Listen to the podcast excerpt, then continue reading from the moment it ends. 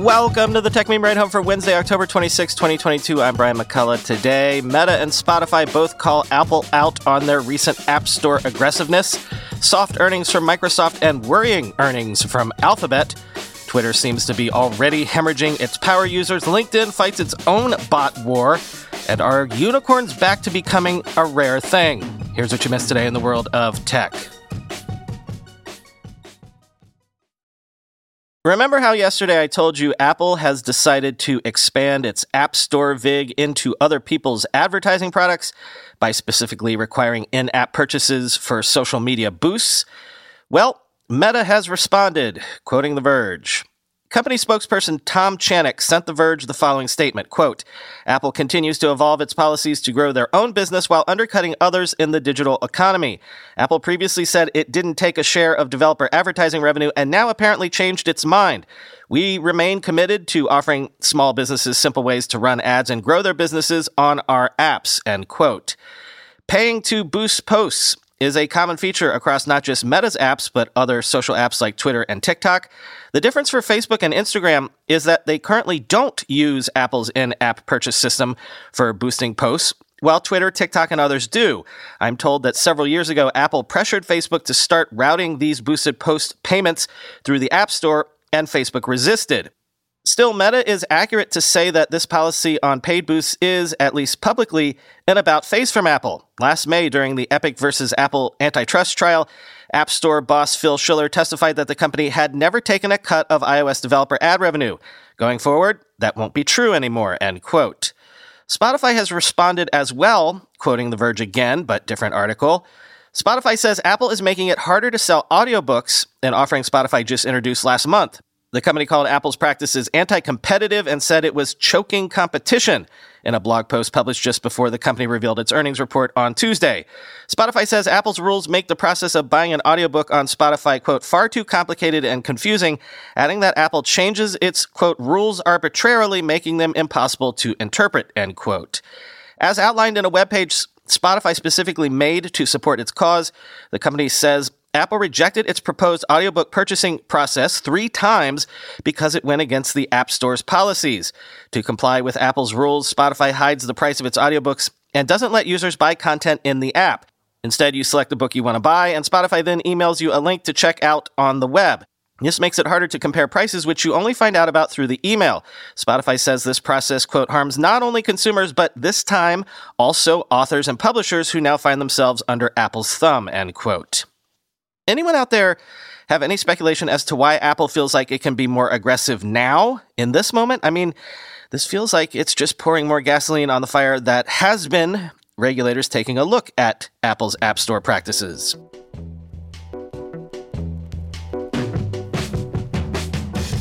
You heard Spotify earnings mentioned there. Spotify reported Q3 revenue up 21% year over year, monthly active users up 20% year over year, and premium subscribers up 13%, but the stock dropped 4% on apparently missing ad growth numbers. I guess they're having a harder time selling ads against their podcasts than they expected.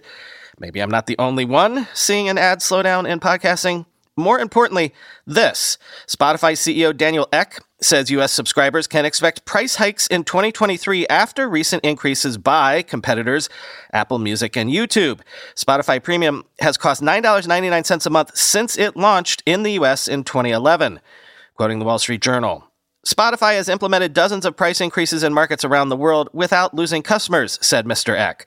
Mr. Ek said, Apple's App Store policies have hampered the rollout of its audiobook offerings, rejecting Spotify's prompts to direct users to make purchases through a web browser instead of inside the app. The move means Apple won't be taking a 30% commission for downloads. Spotify has been fighting Apple over its in app purchase policies for years. This was an issue we anticipated, but what we didn't anticipate was how stringent Apple would be in rejecting it, said Mr. Ek. It highlights the absurdity of the current App Store regime we're seeing at the moment, end quote. An Apple spokesperson said the Spotify app was rejected for not following the guidelines regarding explicit in-app communications to direct users outside the app to make digital purchases. Quote, we provided them with clear guidance on how to resolve the issue and approve their app after they made changes that brought it into compliance, the spokesperson said, end quote.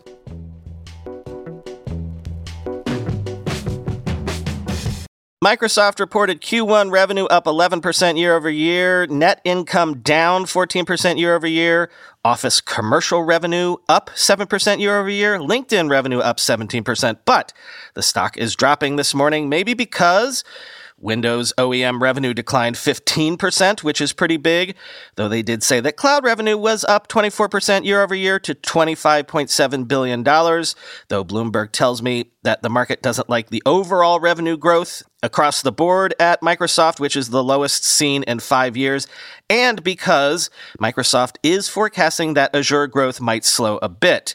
Microsoft also said GitHub has achieved a $1 billion annual recurring revenue rate and more than 90 million active users, up from a reported 200 million to 300 million in ARR and 28 million active users back when Microsoft acquired GitHub in 2018. So that was a pretty good acquisition, huh?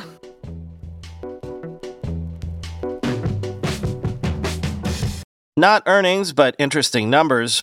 Reuters apparently saw an internal memo suggesting that Twitter has been losing, quote, heavy tweeters who tweet three to four times a week ever since the pandemic began, a drop in power usage that has been masked by an overall growth in daily active users, quoting Gizmodo. The platform is apparently hemorrhaging its most active users with heavy tweeters in absolute decline, quoting the report, since the start of the COVID 19 pandemic, based on an internal document reportedly titled, Where Did the Tweeters Go?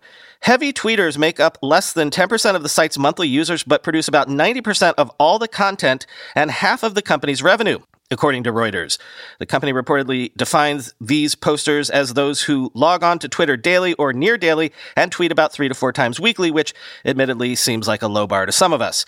Plus, on top of the decline of peak poster numbers, the type of content on the site seems to be shifting too. Cryptocurrency and not safe for work material, i.e., porn, are apparently the fastest growing interest sectors among frequent English speaking users of the platform. Unfortunately for Twitter's finances, porn and crypto bro posts are difficult to monetize. The proliferation of blockchain scams likely makes advertisers hesitant to associate with the topic, and many companies don't want to advertise anywhere near nudity. Conversely, interest in more easily monetized sectors like news, sports, entertainment, and fashion seems to be slipping, end quote.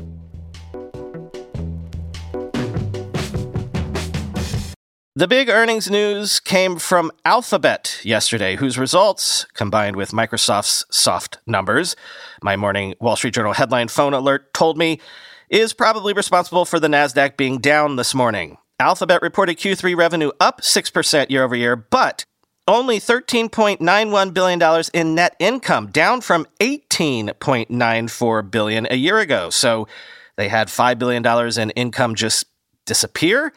And it just got worse from there. They missed estimates on overall ad sales, and YouTube's ad revenue actually dropped 1.9%, which is sort of startling because that had been a big growth story for Alphabet recently and probably represents the first time ever that YouTube ad revenue had declined. Also, Alphabet tallied 186,779 employees, up from 150,000 year over year. So, for all of this talk of belt tightening, I believe this means their hiring actually accelerated last quarter. That's odd. They do swear they're going to cut headcount growth in half this quarter.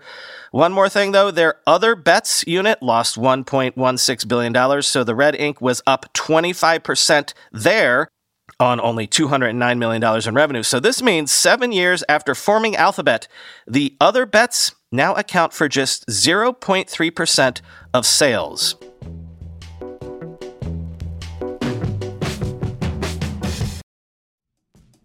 Let's be real for a minute. Most guys would wear a t shirt every day of their lives if they could. The problem is that most t shirts are not acceptable to wear at work or out on a hot date night. But today's sponsor, Cuts, has finally changed that. Cuts t shirts are such high quality, wrinkle free, and so buttery soft that you can look like you're dressing up even when you're dressing down. Yeah, you heard that. Wrinkle free. You never have to substitute comfort for fashion ever again. If you see me in a t shirt, it's likely one from Cuts. I'm also a huge fan of their AO five pocket pants. The right sort of step up from jeans without going all the way into dress pants, like literally my ideal Venn diagram of professional looking but comfortable feeling. When you touch something from Cuts, you can immediately feel the quality. Their proprietary fabric blends are ridiculously soft and breathable, they don't wrinkle, and they look way more expensive than they actually are. For a limited time, our listeners get 20% off your entire order when you use code RIDE at checkout. That's 20% off your order at cutsclothing.com with promo code RIDE. Please support our show and tell them we sent you. Experience the perfect blend of style and comfort with Cuts Clothing. CutsClothing.com, promo code RIDE for 20% off.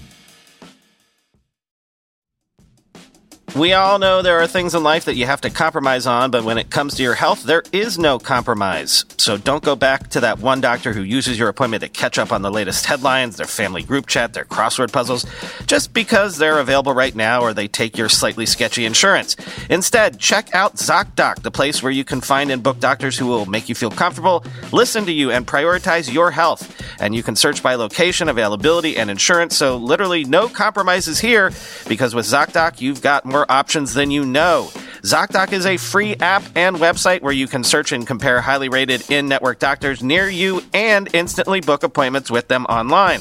Once you find the doc you want, you can book them immediately, no more waiting awkwardly on hold with a receptionist.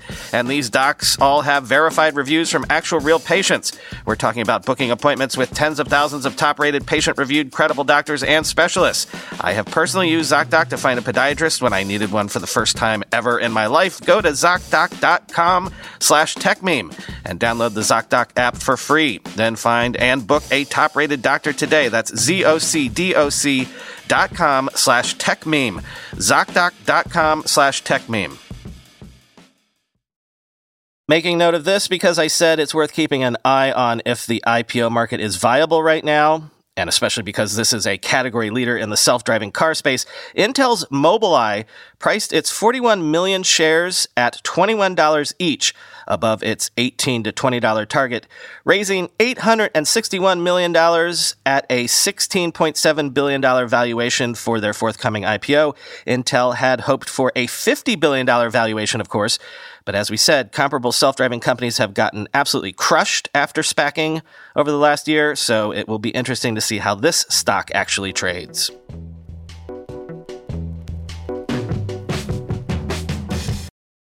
Back to Apple.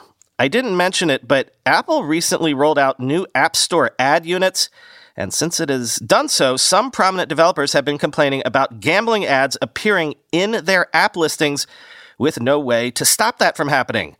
Quoting MacRumors. Now my app's product page shows gambling ads, which I'm really not okay with, tweeted Marco Arment. Apple shouldn't be okay with it either, end quote. As noted by Arment, Apple provides advertisers with the choice to have their ads shown in app categories different than their own apps category, allowing ads for gambling apps to appear in listings for unrelated apps like the podcast app Overcast. The presence of gambling ads in the App Store as a whole has prompted some criticism, with some accusing Apple of being greedy and moving away from policies that the company upheld under former CEO Steve Jobs. Apple earns revenue from both the ad placements and its 15 to 30% cut of in app purchases in gambling apps. Beyond upsetting some developers, Apple allowing apps to run ads in other apps' listings has already led to the company facing accusations of anti competitive behavior. In a tweet last week, legal expert Florian Muller argued the ads are, quote, another means of increasing the effective app tax rate, forcing developers to buy ads on their own app pages in order to avoid that others steer customers away from there, end quote. In August, Bloomberg's Mark Gurman said Apple wanted to nearly triple its current advertising revenue to at least $10 billion per year in the future. Gurman said keyword based search result ads are coming to the Apple Maps app starting next year, end quote. Actually, though, to back up a bit, I think Marco's full tweet is worth quoting because it kind of relates to the segment on Apple previously in the show. Quote, the App Store has corrupted such a great company so deeply. They make so much from gambling and manipulative in app purchases that they don't even see the problem anymore, end quote.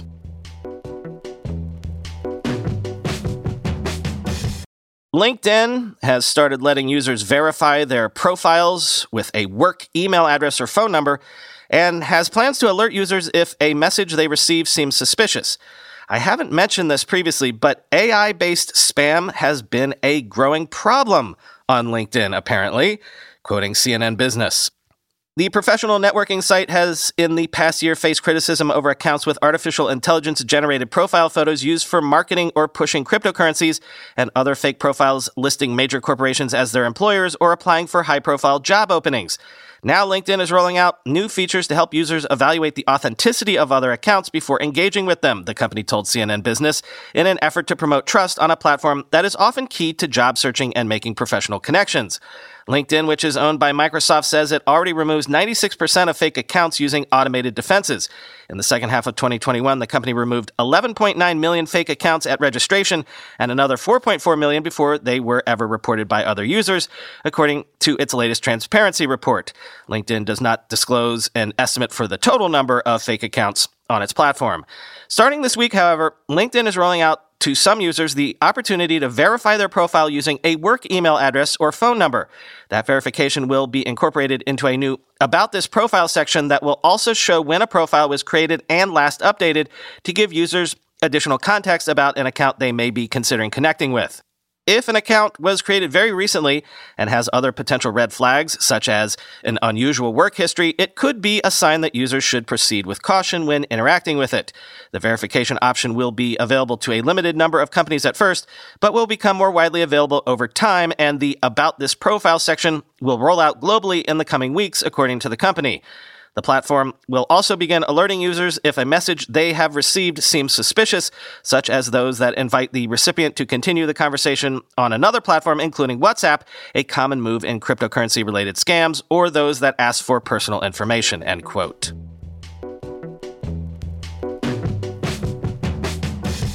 Finally, today, I guess we shouldn't be surprised given what we've been talking about all year, but it's worth noting remember when we spoke about BeReal and how it was the hot social media app of the moment this summer and early fall.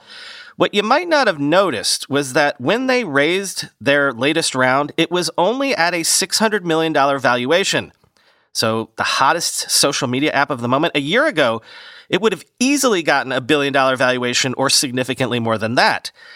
But maybe the reason that they didn't become unicorns was because, as the Washington Post notes, unicorns are becoming a rare thing again.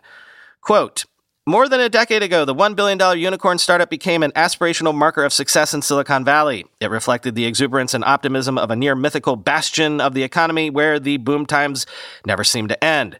The term unicorn was adopted in 2013 by the venture capitalist Aileen Lee and was meant to denote the fact that a startup that crossed that threshold was extremely rare. In 2021, Unicorn companies were being created at a rate of more than two per business day, according to CB Insights, becoming almost commonplace. But as employee layoffs, CEO resignations, and belt tightenings eliminate some of the exclusive perks for which tech companies are known, investors here minted only 25 companies worth over $1 billion each in the third quarter of 2022, according to the venture capital research firm CB Insights.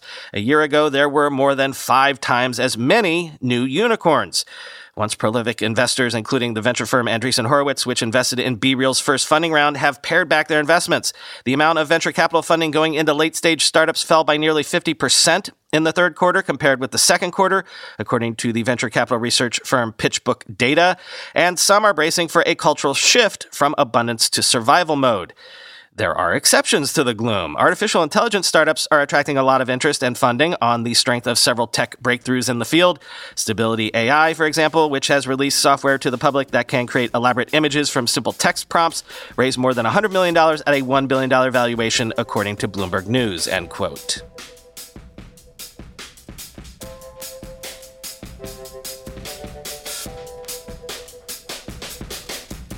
So I'm thinking of letting Santa get my kids their own Nintendo Switches for Christmas, but the question is will I have to re-buy them all of the games we have on our original Switch? What about their saved games? I see that you can create child accounts if you pay for a full Nintendo account, which we have. But can I assign those child accounts to their own devices? And if I do so, can I send them not only their saved games, but the games themselves? Basically, I'm trying to figure out do I have to buy additional copies of Breath of the Wild? And what's really got me worried is will I have to help Max start fresh on his own Breath of the Wild progress? He just beat his fourth Divine Beast. Anyone out there have kids with their own Switches? Can you tell me how it works? If it works? DMs or emails are welcome. Talk to you tomorrow.